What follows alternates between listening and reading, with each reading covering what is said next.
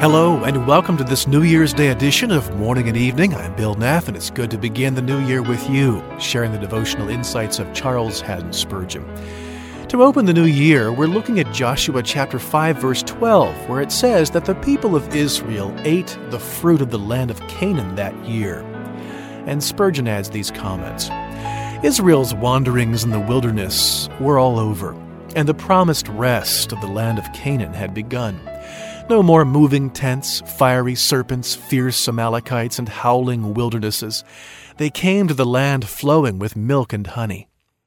This year, perhaps this may be your case or mine. We may find ourselves with Jesus in the eternal rest that remains for the people of God.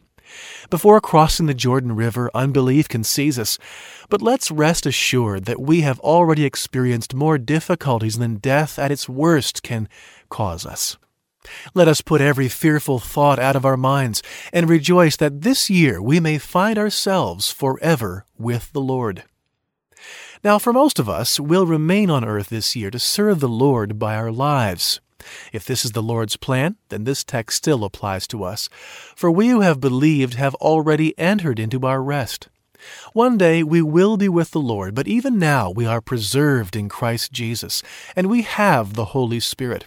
In heaven, we will have ultimate triumph over our enemies, but even now we have victories too. This year, we will gather heavenly fruits here on earth, where faith and hope can make the desert like the garden of the Lord. And even now, let's eat the food of angels.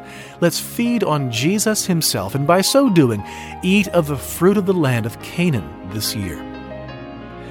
And those thoughts for New Year's Day come from Charles Spurgeon on the basis of Joshua chapter 5 verse 12. You can get a copy of these comments as you've just heard them by going to our website morningandevening.org. I'm Bill Neff and I look forward to sharing these devotional moments with you each day throughout the year ahead. Thanks for listening today and happy New Year.